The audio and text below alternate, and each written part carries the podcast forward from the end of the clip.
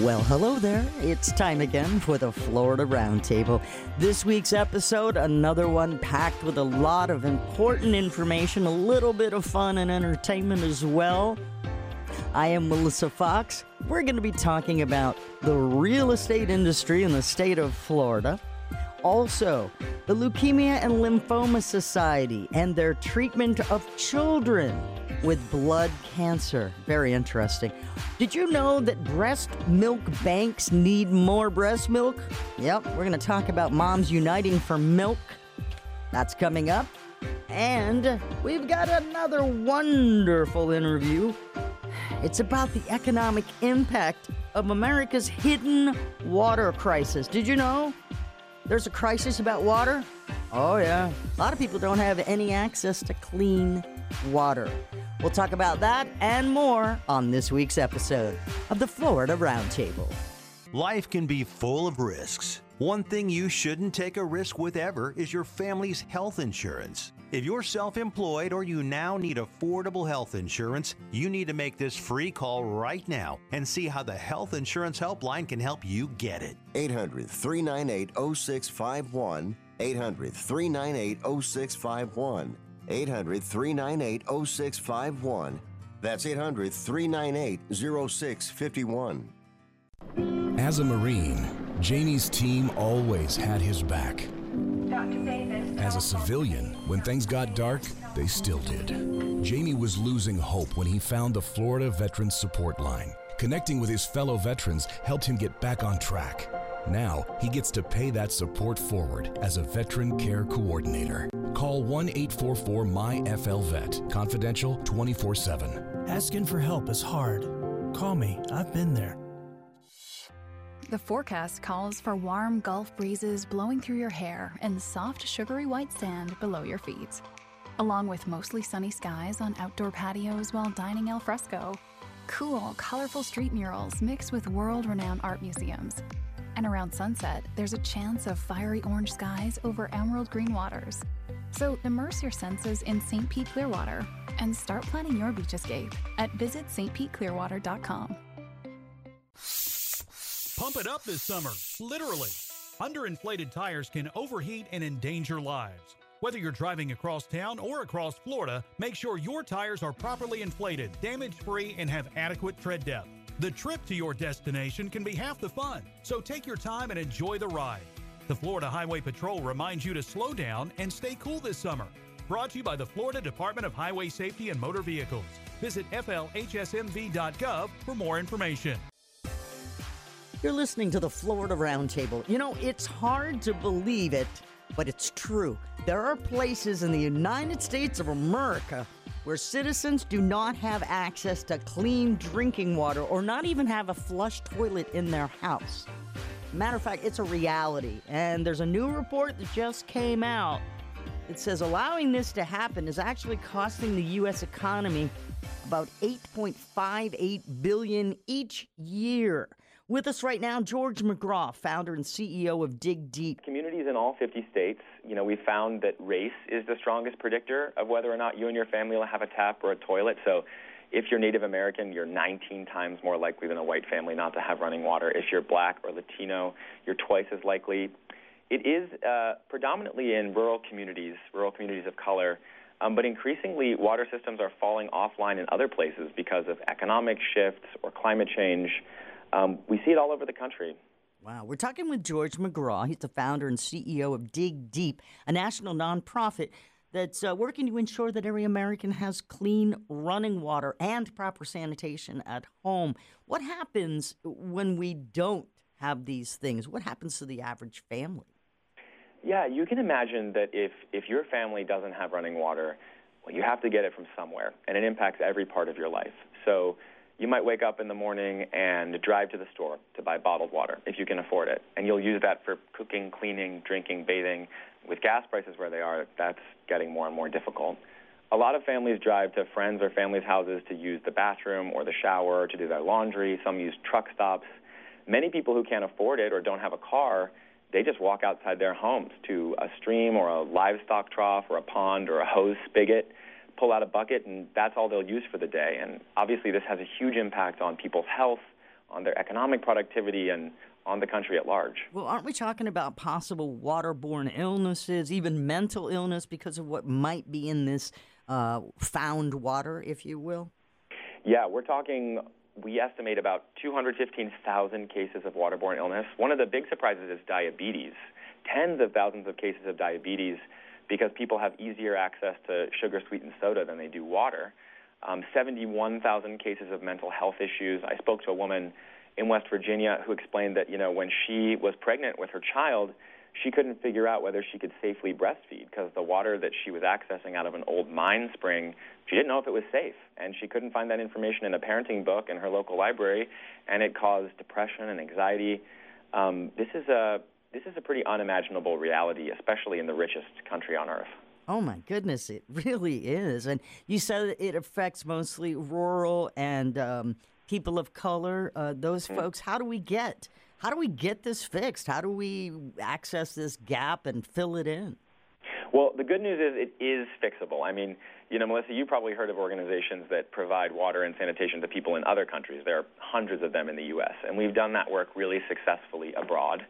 Um, the economic impact study we just published today, it found that for every dollar we invest in these systems, we get five dollars back. Meaning, like, if we were to close this gap, we could create 200 billion dollars of value. Would be incredible, but that's going to take a real concerted effort. I mean, the, the recently passed bipartisan infrastructure law, it doesn't include money specifically targeted at this. It's not going to be enough. We need the White House, Congress, federal agencies, nonprofits, everyday Americans to stand up and to bring this crisis out of the shadows and make a plan and invest the federal dollars that we need to solve it because that's really what it's going to take. So, where do we go for more information? Who do we yell at to get this fixed?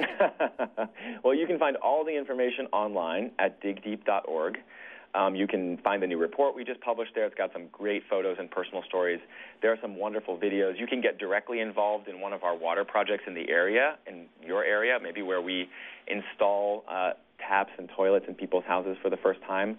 Um, but if this really, you know, touches you, if you learn something through this today, I hope you pick up the phone, pick up your social media, and share this with friends and family. Maybe even call your congressperson because we can solve this if we do it together. Yeah, we sure can. Can't believe it that a staggering 1.57 million Americans do not have tap water or working toilets in their homes. That is crazy and it needs to be fixed. George McGraw from Dig Deep, thank you so much for enlightening us and helping us, hopefully, to alleviate this water crisis problem. Thanks, Melissa. You're listening to the Florida Talk and Entertainment Network.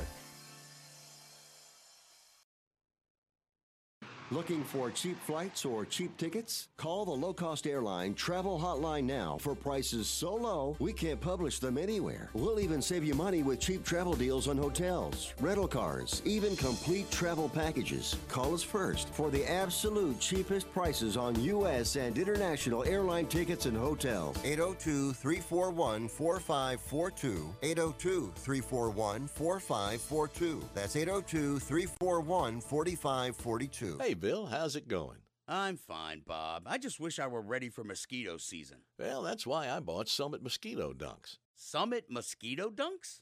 Yep, they kill the mosquito larvae before they're old enough to bite. How about that? Well, I guess I'm off to the store. Help protect yourself and your family from diseases caused by mosquitoes with Summit Mosquito Dunks. Available at garden centers, hardware stores, and online at summitresponsibleSolutions.com. That's summitresponsibleSolutions.com.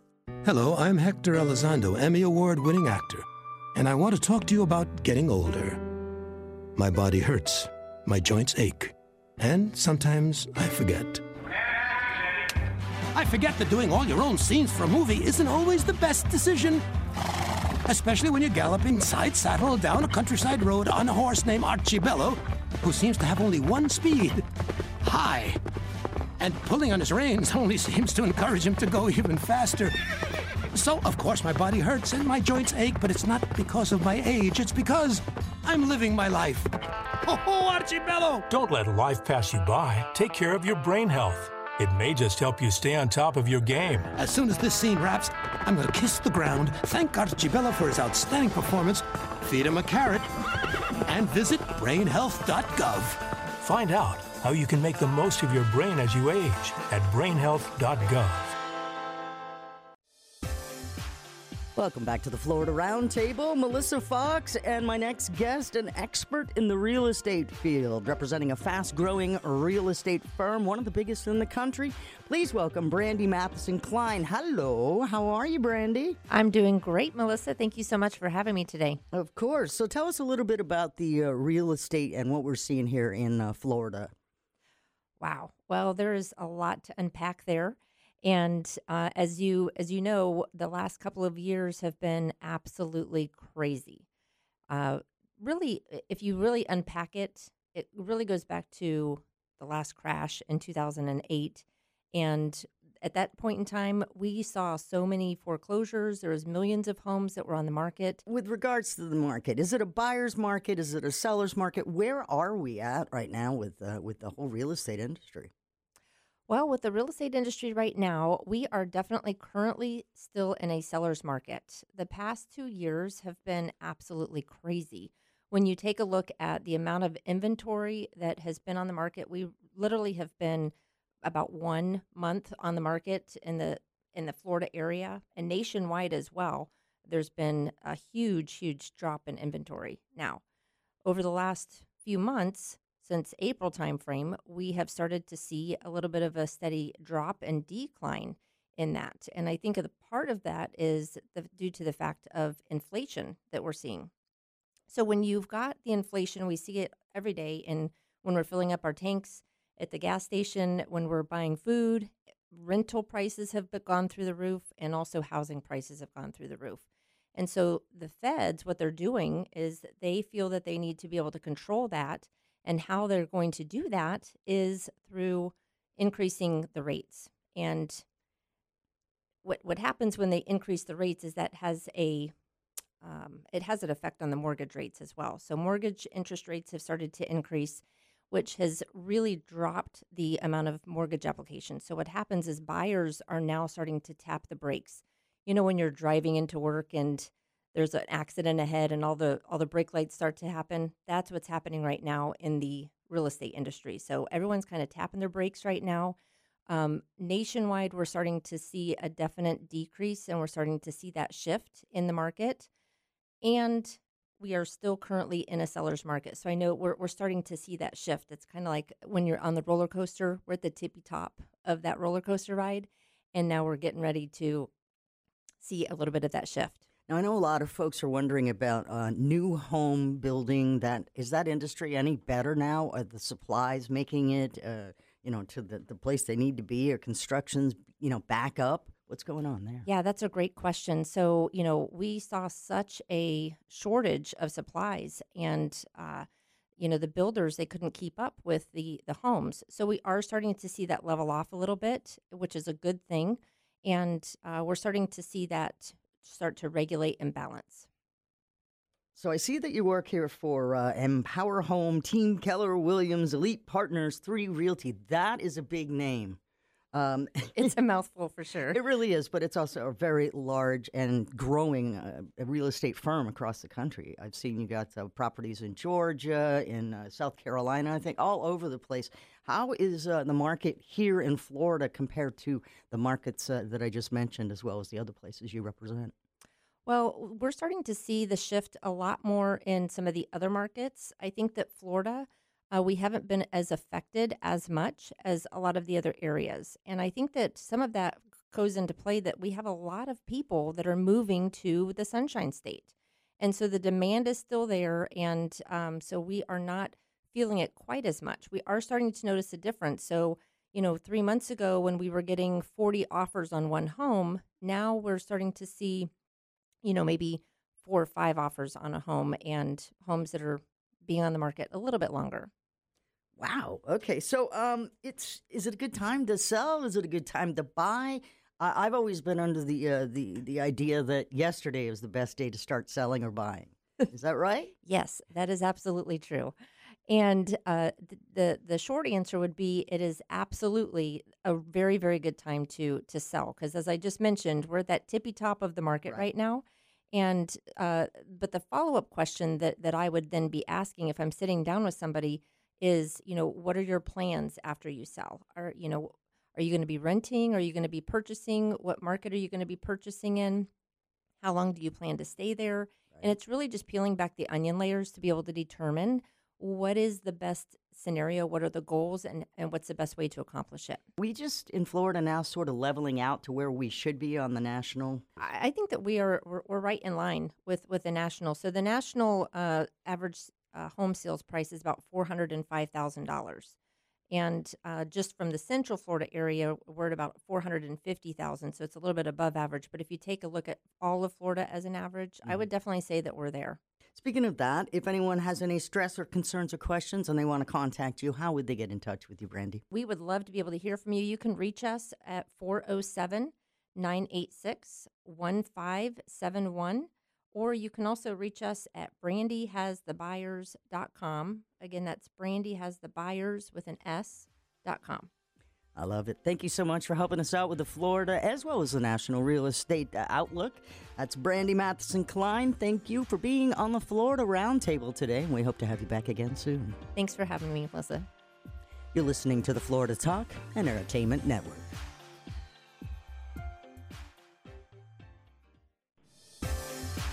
You know, leukemia is the most common cancer diagnosed in children and adolescents too, younger than 20 years of age. And treatments for this type of cancer are harsh and often outdated, and those who survive their diagnosis, well, they're at risk of long term effects and life threatening complications. Kids are different, they need to be treated differently.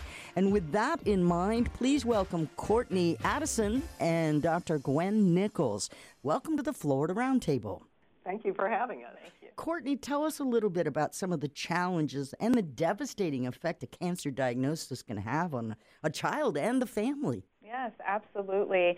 Um, Caden was diagnosed at the age of three with a rare form of acute lymphoblastic leukemia, a form that only happens in about 3% of cases. And, you know, he had to undergo surgeries, several overnight hospital stays, sometimes weeks at a time um, as well as a lot of chemotherapy. And, you know, in March of last year was actually one of our scariest hospital stays where he had life threatening complications um, that had him in the hospital for um, almost a month. And so it's very a scary time for uh, families who are going through this, not just for the kids physically, but um, emotionally um, as well. Uh, you know, it's a it's a whirlwind experience for the entire family, um, especially my son Caden. So um, we're happy to announce that as of April of this year, he is officially done uh, with his chemotherapy. Um, but unfortunately, there are still long term side effects um, that we're still dealing with um, as a result of the treatment. So, the Leukemia and Lymphoma Society, LLS, is leading the charge to improve the treatment, the care, and of course, the outcomes for children like Caden who have blood cancers. Now, Dr. Gwen Nichols is with us. She's the Chief Medical Officer of the LLS. Can you tell us what kind of advances for these cures and such are we looking at right now? Well, we're very excited because we really do believe that our science can now be used to move into clinical trials that will speed the progress up for children with blood cancers what we've seen in the past is that there's been amazing progress with new therapies for adults. But children, as you said at the, at, in the opening, children are not little adults.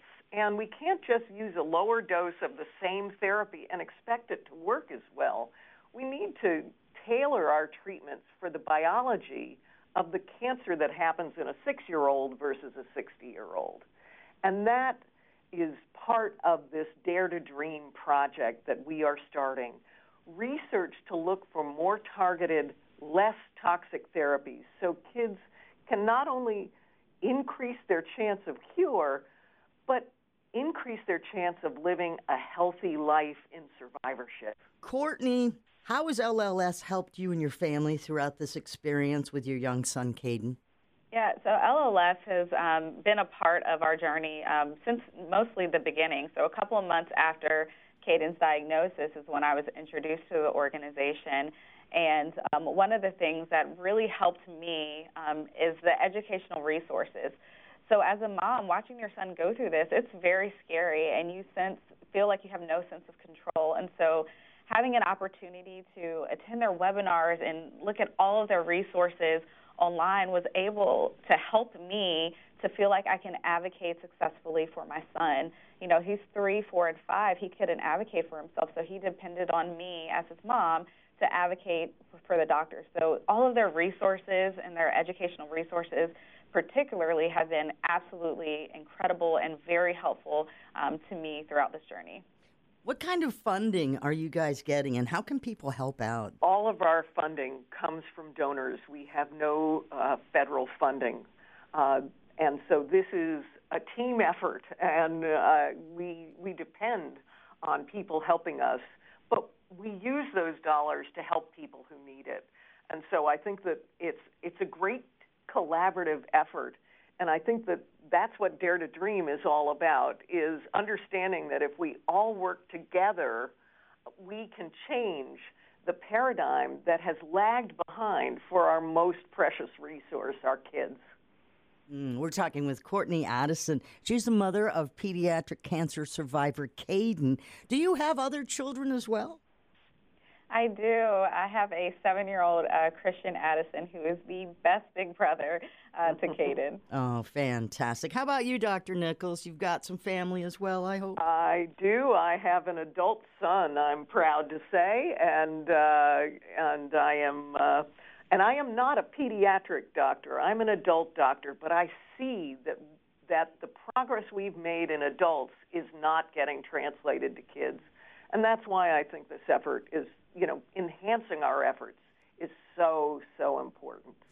We have, an, as, as Courtney said, we have a lot of amazing resources. They're all free financial, emotional, educational. And the best way to get those, of course, you can go online, but I'd urge people if you know someone who could use help, who has a blood cancer, have them call our Information Resource Center. These are health educators and social workers, and they answer the phone and talk. You can talk to a human being about what you need, and that is one eight hundred nine five five four five seven two. And again, it's all free. We're here to help. Oh, fantastic. Ladies, I appreciate you sharing your journeys, your expertise, and more about the LLS, which again stands for Lymphoma, Leukemia. Flip that, reverse it. Leukemia and Lymphoma Society. Keep up the good work, ladies, and give my love to Caden. Will do. Thank, Thank you. You're listening to the Florida Roundtable on the Florida Talk and Entertainment Network.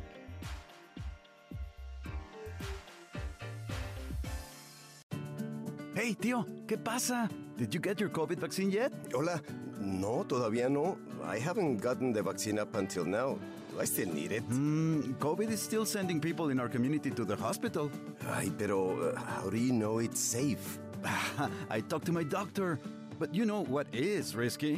What, not being vaccinated? Pues sí. Go to covid-resources.org or call 877-904-5097. If you're a diabetic, we have great news.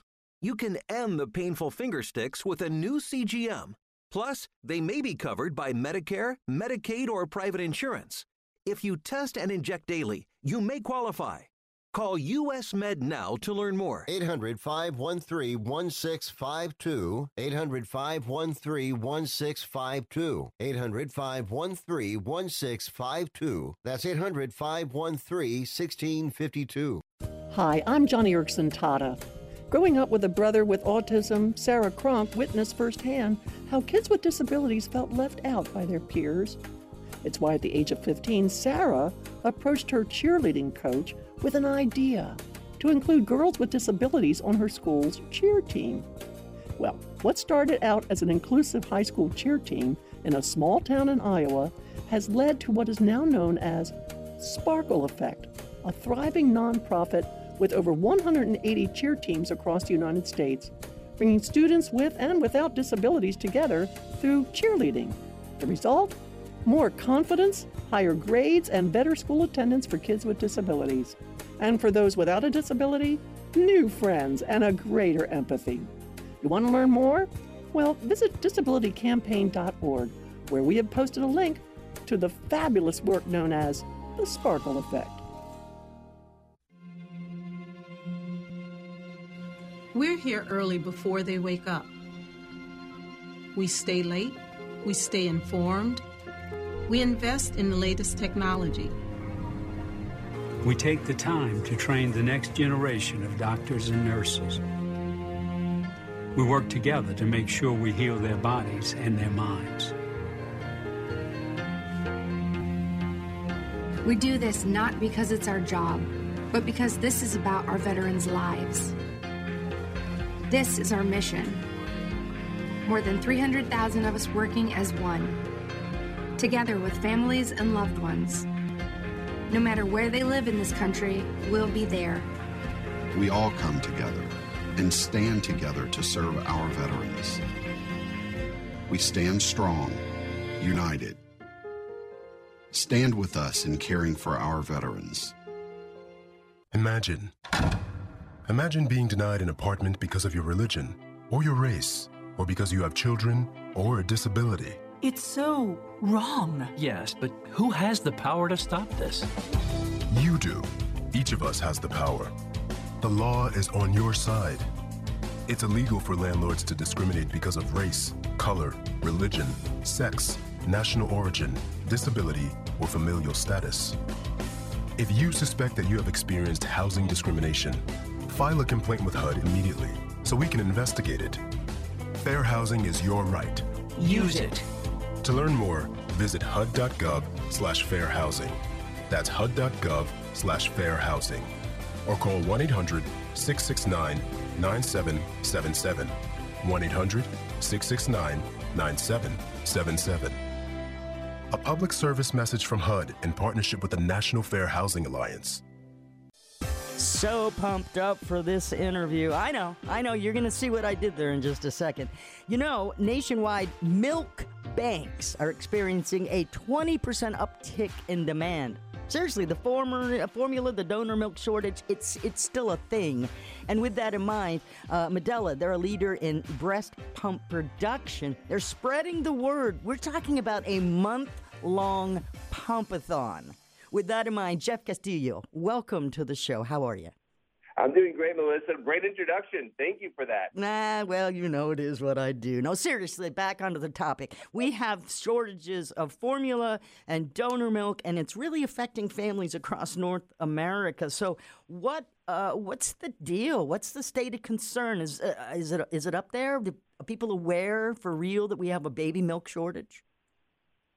Yeah, listen, it is it is very real. The situation that we're facing into doesn't seem like there's going to be a short-term resolve. We don't know how long we'll be in this shortage of baby formula. But the good news is, Melissa, that there is no shortage of mother's milk. Demand is up, as you re- as you said in your opening. There's a 20% uptick in demand. But if we could direct mothers to this pumpathon to the right places, we could meet that demand. No doubt about it. Now, what do you say to the person who says, well, uh, you know, every woman who has babies should be able to, to produce their own milk? That is kind of a myth, right? There are some women who just don't produce enough milk or, or proper milk. Yeah, and that I'm really glad you brought that up, and that is a myth. There's mothers that have premature babies, and we know that that is an issue that we are facing into across this country, and their milk just doesn't come in in time. And there's nothing better than to give these premature babies a fresh head start in life with some method of what we call liquid gold, mother's milk. So that's one area. And there's other mothers that just struggle with their output and need some help and supplementation in these babies as well. So there is a demand for this, and we need to support these moms as they try to do the best for their babies. So, right now, folks, we're talking to Jeff Castillo. He's the executive vice president of the Americas at the Medela uh, Corporation. They do breast pump production, among other things. Is that correct? What, what's their main deal? Yeah, our main, what we're most recognized is for uh, breast pumps. We are the most widely used breast pumps among hospitals in the United States. If you have a, a first interaction in any type of pumping in the hospital setting, it will be with a Medela pump. And we're also very well recognized for our pumps across retail outlets. Wow. So, yeah, we, we would be known as one of the forefronts on mother's milk. Fantastic. So, Jeff, how'd you get on board here? Uh, I know you're definitely committed to, to moms and babies and patients and uh, good, healthy outcomes, but what brought you on board? Well, what brought me on board is I, I always said this is a calling. What we're doing here, it goes up and beyond uh, anything that uh, you could be doing in business, right? We're, we're aiding these mothers to this breastfeeding journey and making sure that we provide them all modalities of help. And now we're aligning closely with these nonprofit milk banks across the United States in, in numerous ways, right? We've created these uh, outputs, you will. One is hashtag Moms Unite for Milk on Instagram, and the other one is MedelaUS.us, where they can come together and find out what ways they can support these milk banks across the country, either through providing milk, and you don't have to live next to a milk bank in order to provide mother's milk. You there's different ways of doing that, and we're providing a thousand moms storage bags in order to deliver that milk in a safe, consistent way. And then we're also donating around $25,000 to these milk banks to making sure that we make this as easy as possible in meeting the demand that's out there. So, the current formula and donor uh, milk shortages are affecting families across the United States. I did not know that there were donor breast milk banks. I, I, milk banks. I had no idea, and, and, they're out there addressing this milk shortage. So, tell us about first this month-long pumpathon. I know you just mentioned there are bags and resources and such, but what what are your goals? You have like uh, you know, like on the telethon, we're going to reach this many gallons of breast milk by you know the end of summer. Uh, where are we on this? Yeah, so we listen. We would love to measure it in gallons if we could, and this it's difficult to do that. But what I would like to do is to make sure that every mother understands that there is options. That this shortage in formula shouldn't keep you back in providing these babies the best possible head start in life. And and there's around 30 nonprofit milk banks across the U.S. And let me just encourage all moms to look for these nonprofit milk banks because they're assuring that the delivery of this milk is meeting the highest integrity in FDA regulations in doing so. I would caution everybody in joining some of these Facebook pages and such and just try to work with a closely regulated entity like these nonprofit milk banks. Uh, Jeff Castillo is Castillo with us today, Executive Vice President of the Americas, Medela. They're a breast pump production company, spreading the word right now as we have the hashtag Moms Unite for Milk. It's the Pumpathon. And uh, it's an educational campaign, too. We're supporting moms, we're supporting families. And uh, you, you mentioned it earlier about the babies in the NICU. Um, you know, they are very susceptible, these little premature infants that are born, and these conditions that they can get, like uh, necrotizing enterocolitis, and that's life threatening internal uh, intestinal stuff. So, donor breast milk is so important. But you mentioned very briefly that they test the inventory prior to distribution. Do you know about uh, how what they're looking for and how they do the testing? Yeah, they're making sure that the the integrity of the milk is holistic without depleting any of the nutrients. I'm so glad you brought up all these issues that babies face coming into life, and there's a reason, Melissa, why they call this liquid gold. Their test over test over test is showing that there is nothing better for these babies in NICU and babies in their first years of life than mother's milk. And what we want to assure is that that integrity stays in place. So there's levels of pasteurization that may take place. There's all kinds of things they're testing in making sure that the integrity stays intact. You mentioned that there are approximately 31 breast milk banks throughout the United States. Do you have a number on how much they've collectively collected and dispensed? I do not have a number to that, but what I can tell you is they are meeting the demand with this uptick. We need to accelerate that to make sure that the shortage is not and this is no different than a blood supply shortage at a blood bank, right? We need to make sure that it's there. And, and Melissa, the good news about this is there shouldn't be a shortage. We need to get the message out, and I appreciate you're doing it through your radio show that we can meet the demand for these mothers that may not have the ability in obtaining formula and or providing their own milk to these babies. So Jeff, tell me, um, say I, am a lactating woman at this point, and I want to go ahead and, and help out with the baby milk shortage. and I'm nowhere near one of these milk banks. What do I do? Talk me through it. If you go to hashtag Moms Unite for Milk on Instagram or Medela.us, we'll provide you all the ways that you could donate the milk. The good news is, Melissa, you don't have to be sitting next to a milk bank.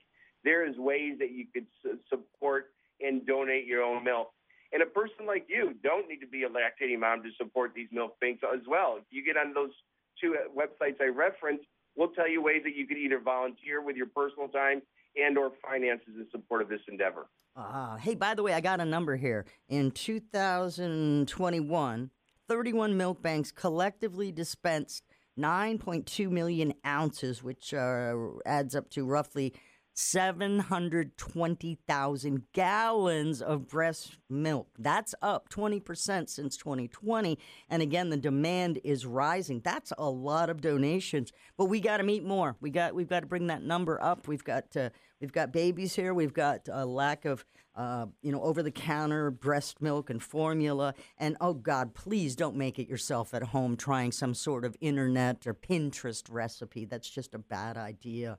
Um, do you recommend? Obviously, you recommend the the breast milk. It's the best, you know, most important thing for babies, especially premature babies.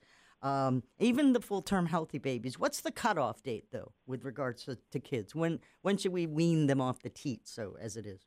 You know that we leave that up to the, the individual and, and what they feel is comfortable.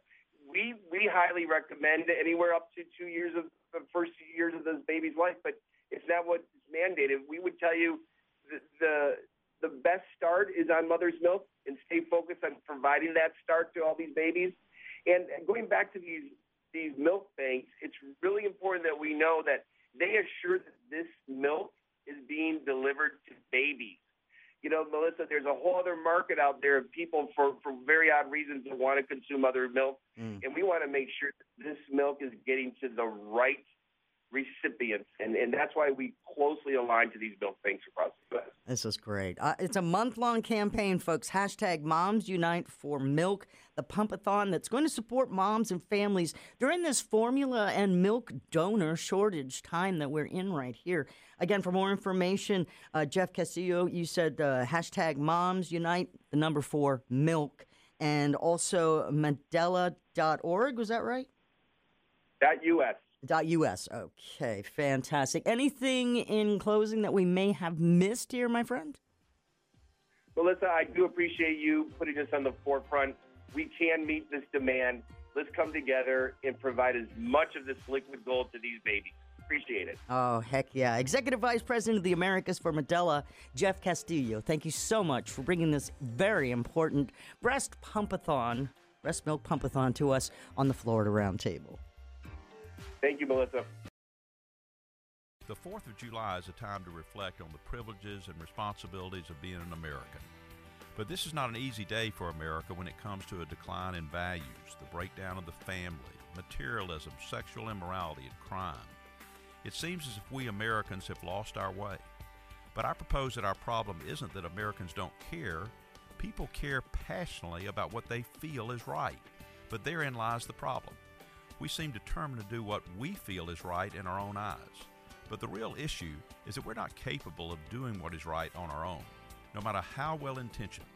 This is why God gave us the Bible, to teach us His perfect ways. We must stop trying to do what is right in our own eyes and begin seeking to do what is right in God's eyes. It's the key to God blessing America. This is Bryant Wright, speaking right from my heart. Visit rightfromtheheart.org and click devotions to read the daily devotion and send to a friend. When was the last time you had a truly awesome nursery experience? A nursery and garden center with a huge selection and friendly expert advice. We're talking about Quality Green specialists in DeLand. At Quality Green, we have your favorite plants, fruit trees, flowers, vegetables, and herbs. Plus, with our 8011 fertilizer, organic azomite, and composted soil, your garden will look its very best. Great plants, sustainable products, friendly expert advice. 335 West Michigan Avenue, DeLand, and online at qualitygreenspecialist.com. How fast is the internet at your home, school, or workplace? The state of Florida is conducting an anonymous statewide study of internet availability through an official internet speed test.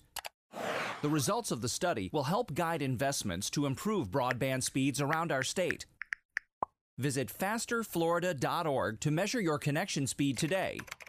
That's fasterflorida.org to take the state's official internet speed test.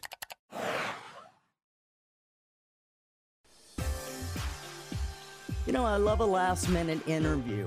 I do. It's Melissa Fox, Florida Roundtable. Always important stuff. I try my best to get them in when I can. This is one of those.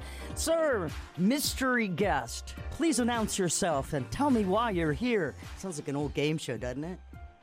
Hi, I'm Stan Pierre Louis. I'm the president and CEO of the Entertainment Software Association. We serve as the voice and advocates for the U.S. video game industry. Wow. Okay. So video games. Um, you know, I I work in conservative radio, and uh, good to meet you, Stan. Right? Yeah. Mm-hmm. Um, yeah. I work. a little bit jiving and a little bit truth to this. I again, video games, violence that's going on in the world. We need to separate and uh, and conquer. So, can you give me an idea, first of all, how video games, uh, if you will, come into play? Well, first of all it's great to be here speaking to you. Video games today represent the preeminent form of entertainment throughout America. And what we try to do through our yearly study called the, uh, the Essential Facts Report is study U.S. player demographics as well as perceptions of the U.S. video game industry. What we found this year is that two out of every three Americans play video games. That's over a third. That's, that's 215 million people. We also found that 97% of Americans believe that video games can provide positive benefits, which shows that the perception of video games is really on the rise. Hmm, perception, and that's a good thing, not a bad perception. And we, uh, again, I hear so much in conservative radio about video games. That's what's going on. That's what's causing all the violence and such. And yet, I feel like the health and wellness area and, and mental health in particular is really starting to pick up the ball and run with it. So, tell us about the 2022 essential facts things that are going on. What's the most interesting results that you have seen that would appeal to our Floridian residents? Well, you mentioned mental, mental uh, health and mental awareness, and I think that's an important place to start. At a time when mental awareness is front of mind, more and more people who play games find that video games actually provide benefits to their mental well being. In fact, 89% of people who play games report that video games are an important part of stress relief and some 91% report that it's important for mental stimulation. Those numbers are up from last year. And I think that really shows the importance and staying power that games bring for people as well as joy. And independent researchers, including at the Oxford Internet Institute, have found the same thing that games have a wonderful way of providing mental health and mental wellness to folks. One other key finding is that people who play games find it important in terms of developing important life skills, skills like collaboration, teamwork, problem solving, and even things like empathy, because when you're playing a game as a different character, you just gain new insights into people and who they are. So video games transport us, they transcend race, gender, culture, and provide us with an opportunity to really experience life in different uh, perspectives. So we're talking with Stan Pierre Louis. Is that how it's going? Stan, I love it. That's nice. It's the president and chief uh, executive officer part that I'll probably stumble on. See? Uh, he's the Entertainment Software Association, the voice, the advocate. Uh, that's what they are for a $43.4 billion video game industry, of which I participate. Uh, I play some lower level games. I like the nostalgia fact. I like the fact that I can tune out everything else that's going on, even if it's only for a 20 minute period, and just forget about all the, the news and heavy stuff that, that I personally shoulder when I'm, uh, when I'm taking care of business here, which is called my career. So uh, when we talk about the, like I got on board mostly during the pandemic, um, has that, and I know a lot of people got engaged, have they stayed with it during the pandemic like I did? Well, video game engagement was always strong, but it really grew during the pandemic. It really surged. And what we're finding is people continue to want to play, but more importantly, people love playing together. In fact, the reason I think games have really been uh, soaring is that more and more games help you play with others. Today, 83% of people who play games play with someone else either in person or online, which is up 18% from before the pandemic. So video games have this way of just bringing us together and connecting us and wanting us to enjoy life in its fullness. So, bringing us together, are you talking about the growing phenomenon of families starting to play again, like family game night, except with the video, digital, uh, even the AV, uh, the augmented uh, environment stuff? Is that what's really happening?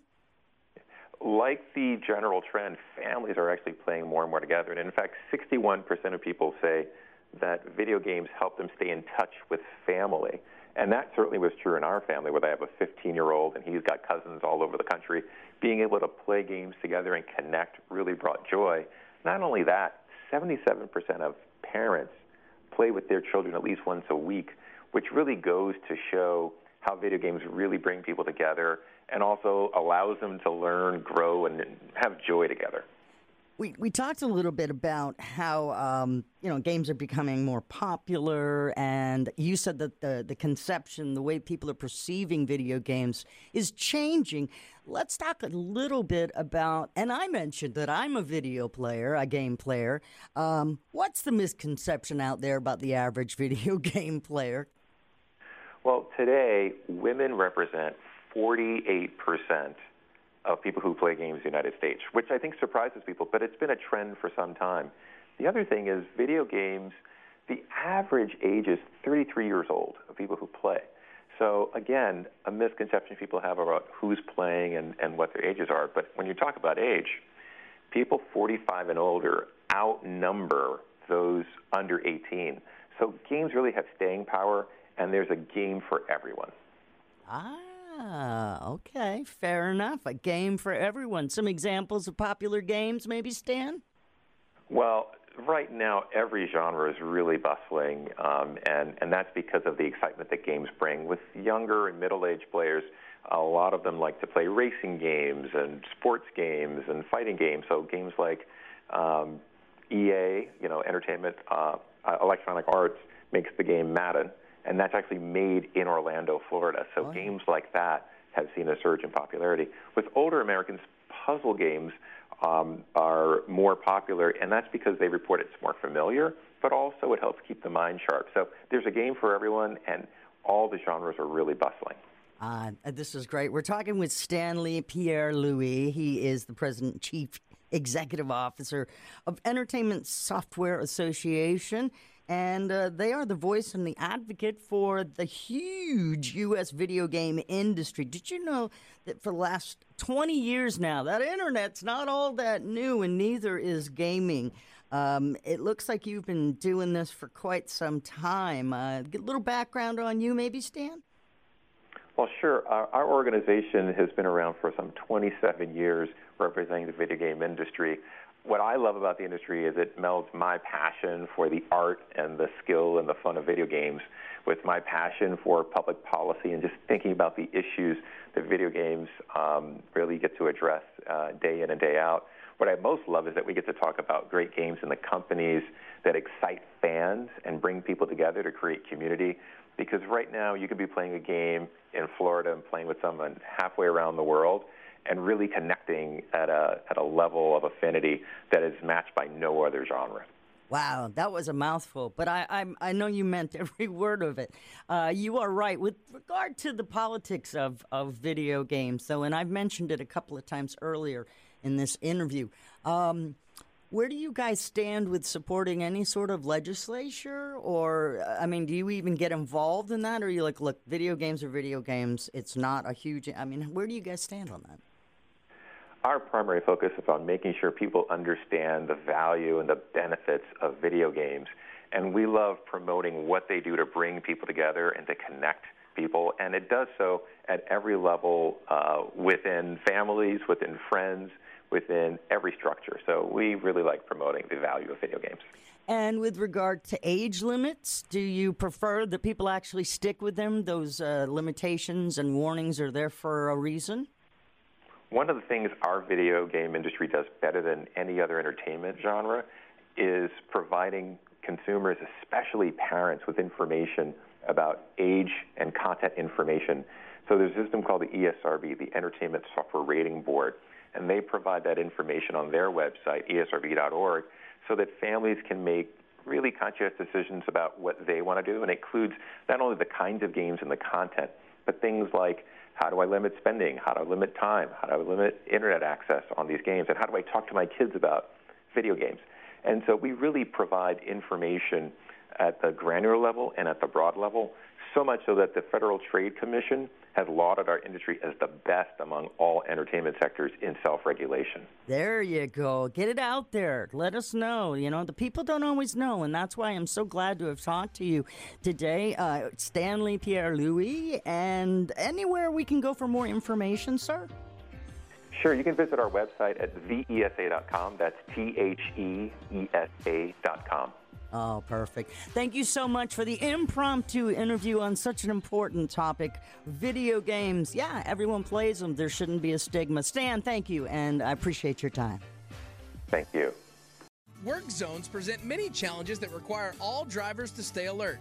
When entering a work zone, drivers should obey speed limits, avoid distractions, and maintain extra space between other vehicles. It is important to give others room and never attempt to cut off large trucks or buses. Remember, they are not able to stop as quickly as smaller vehicles. As you travel through the state, be prepared to stop, reduce your speed, and move into open lanes as soon as possible. Brought to you by the Florida Department of Highway Safety and Motor Vehicles. Jennifer knows firsthand that not all military trauma is combat related. As a sexual assault survivor, she left the service and tried to move on, but the depression and nightmares never left. Jennifer got the help she needed. Now she works at the Florida Veteran Support Line, using her journey to help fellow vets find the support and resources they need. Call 1 844 MyFLVET, confidential 24 7. If adjusting to civilian life is hard, call me. I've been there. Did you know the brain develops until you're 25? That means any drugs or alcohol you put into your body affect the way your brain develops. You need your brain for everything you do. Each time teens use drugs or alcohol increases the risk of damage to their brain and body, even death. You have the power to protect your brain. Use the facts about drugs and alcohol to make your future the best it can be. Check out thefactsyourfuture.org. Your future depends on it. Shortness of breath, patient's confused, temp 102. He just had an infection. What's going on? He's becoming septic. Antibiotics started. Bed ready, let's move him. Infections can lead to a deadly chain reaction in your body called sepsis. Very quickly, sepsis can cause tissue damage, organ failure, and even death. If you know the risks, can spot the symptoms, and act fast, then you can get ahead of sepsis. Learn more at cdc.gov/sepsis. My muscles ached. I was tired all the time. My son had a full blown asthma attack. It came out of nowhere. The unsettling thing about some symptoms is I had a fever and these terrible headaches. you don't always know what's causing them. It was Lyme disease from a tick bite. I had Zika virus from a mosquito. He had a reaction to cockroach allergens. Threats to your health can come from unexpected places. Get the facts. Visit pestworld.org. A public service message from the National Pest Management Association. You've been listening to the Florida Roundtable, a news and public affairs presentation of the Florida News Network. The views and opinions expressed during this program are those of the participants and do not necessarily reflect the views of this station's management, ownership, or sponsors. For questions or comments, write to Florida Roundtable at fnnonline.net.